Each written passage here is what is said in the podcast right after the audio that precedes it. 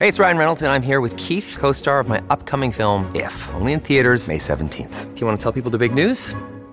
All right, I'll do it. Sign up now and you'll get unlimited for $15 a month and 6 months of Paramount Plus Essential Plan on us. mintmobile.com/switch. Upfront payment of $45 equivalent to $15 per month. Unlimited over 40 gigabytes per month. Face lower speeds. Videos at 480p. Active Mint customers by 5/31/24 get 6 months of Paramount Plus Essential Plan. Auto renews after 6 months. Offer ends May 31st, 2024. Separate Paramount Plus registration required. Terms and conditions apply if rated PG.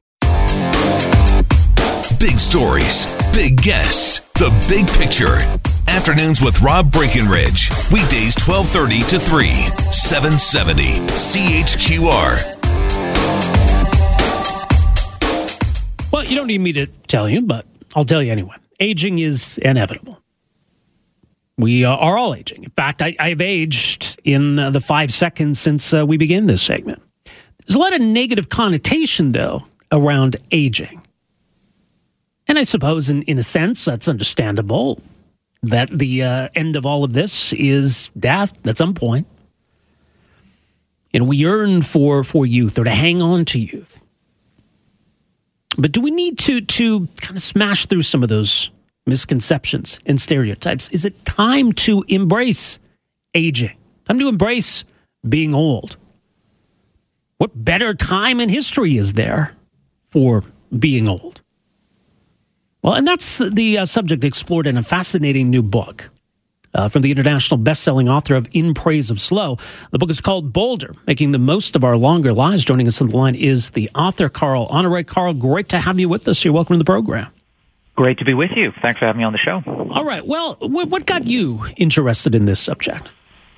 Well, I'm an Edmonton boy, actually, so maybe not surprisingly, this all started for me at a ball hockey tournament, right? Yeah. So I was late 40s at the time, 48, playing with my team, loving it, playing well, leading the team, captain into the semifinals, and floating on air when somebody just out of nowhere let me know that I was the oldest player at the tournament. And there was something about that piece of information that just hit me like a baseball bat in the head.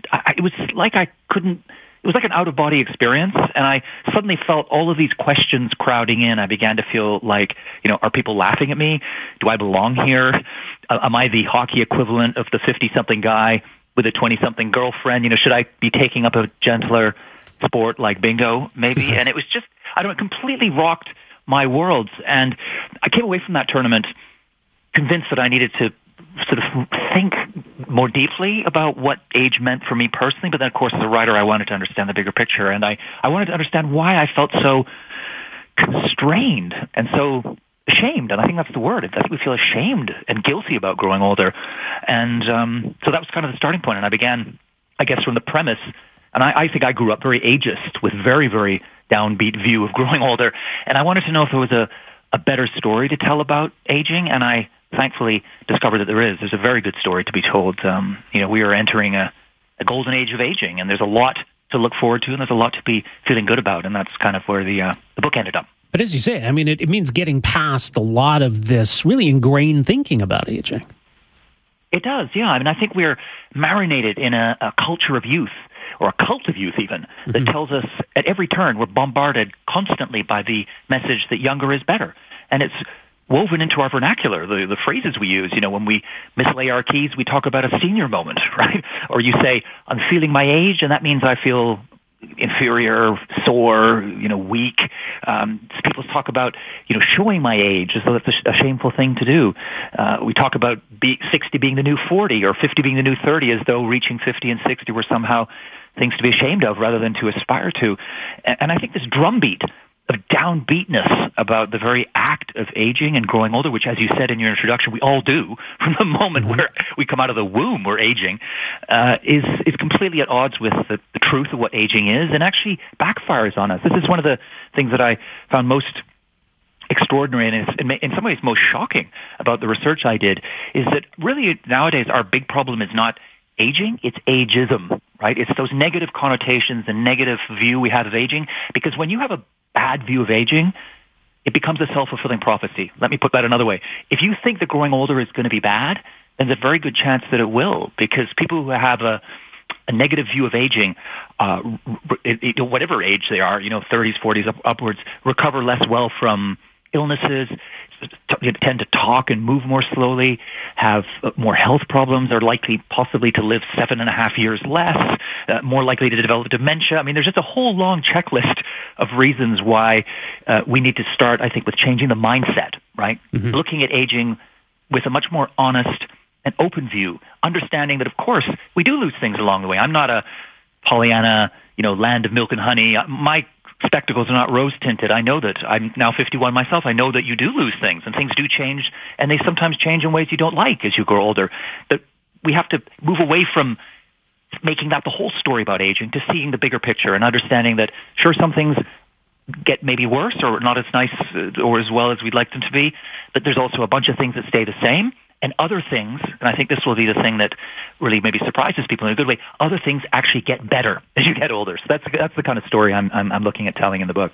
Well, it's interesting because I think you allude to something. I mean, it is subjective. It is, based on our perception of what's young and what's old. I'm going to be 45 this year. I think 30 for me was the first time when I had a birthday and I thought, wow, I'm old. Mm-hmm. But now I look back. I mean, to me, 30 is youth, right? 30 is young. So certainly, it's a lot of it is perspective, isn't it? Our own kind of situation.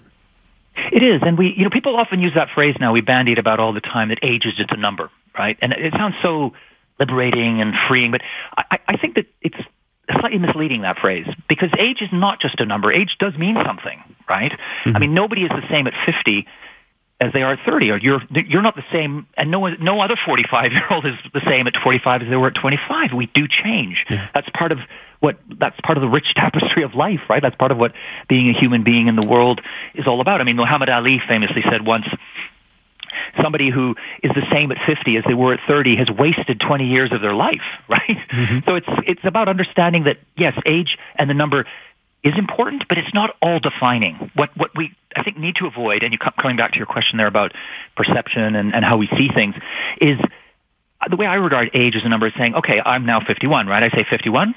I'm honest about it. I'm open. I say that tells the world and it tells myself that I've lived these years, and some things will have changed, other things will stay the same, but it doesn't define me, right? I think that's what I take away from that phrase, age is just a number, because I think the danger is that when we hear the number, we hear right after the number, we hear a little voice saying, you're too old for this, right? So it's that idea of, I'm 40, I'm too old to launch a startup, or I'm 50, I'm too old to learn a new language, I'm 60, I'm too old to take up kite surfing, or I'm 70, I'm too old to fall in love again. Mm-hmm. And the answer to that is nonsense, right? No, that aging should and can be a process of opening doors, and that everybody is different, and you should try and arrive at every year or every moment in your life and just say, well, what works for me now? Like, don't worry so much about the number. Don't let the number write the script for me.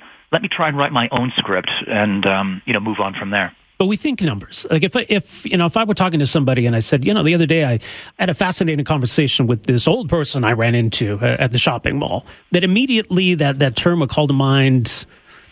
Gray hair, 75. I mean, I don't know. Is old? I mean, can we define old?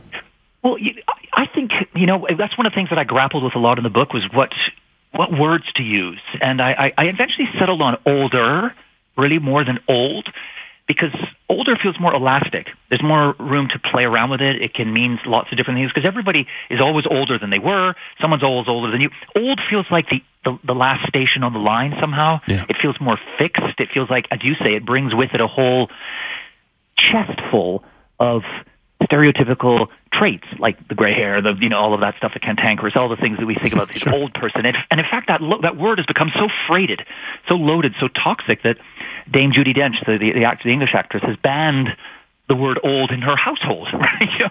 Mm-hmm. And another example of how we feel so uncomfortable at age is that if you go onto Google search and type in I lie about my, the number one answer is age, right? And it comes back to this constant feeling of I'm growing older and that's a bad thing. I need to hide it. I need to deny it. I need to undo it.